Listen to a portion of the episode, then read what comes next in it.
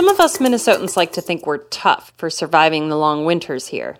Well, it turns out it's not just Minnesota's people that are hardy. Our apples are too. Here's Kate Roberts, author of the book Minnesota 150. The Honeycrisp was introduced to the public in 1991. It was the result of at least a decade of research from the University of Minnesota's fruit breeding program, and particularly a professor named Jim Luby, who wanted to produce an apple that could stand up to Minnesota weather but would also taste really good. And it does taste good. It's slightly tart, slightly sweet, but the real clincher is the it has unusually large cells, which makes it super crunchy and which also makes it able to stay in your refrigerator for months at a time. All reasons why the Honeycrisp is our state apple. But it's not the only apple the U has developed. The Zestar is one of the more recent varieties. There's also a Snow Sweet. Each one is specifically designed to be grown by people here in the Midwest. And so as a result, apple growing is big business here. Every tree each year can put $1,000 in the pocket of its grower. That's real money for people dealing with a relatively short growing season.